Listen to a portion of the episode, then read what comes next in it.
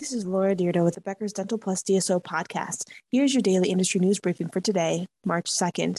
First, Smile Direct Club reported a decline in revenue for the fourth quarter of 2021 and total annual revenue.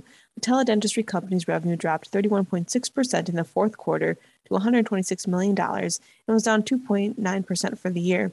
Smile Direct Club brought in $638 million in revenue last year, but also reported net loss of $336 million. David Katzman, CEO and chair of Smile Direct Club, said the company is optimistic about its 2022 performance with its physician partner network and celebrity collaborations. The company expects to bring in $600 to excuse me, 600 to 650 million dollars in total revenue for next year.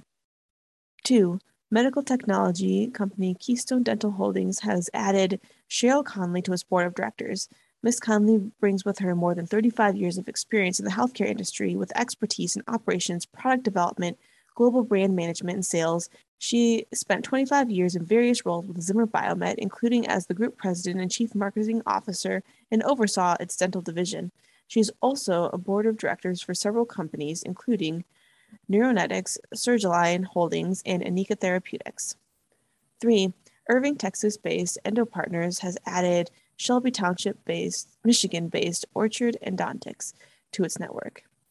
The Endodontics Services Organization said March 1st Orchard Endodontics is led by Dr. Jay Lane. U.S. Endo Partners is the nation's first endodontics only specialty service partnership organization. It has more than 60 affiliated practices.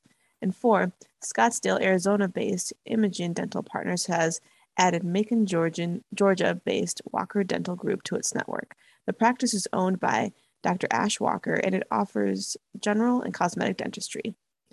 Imagen Dental Partners has affiliated practices in Minnesota, Wisconsin, Illinois, Tennessee, South Carolina, Georgia, Arizona, and California.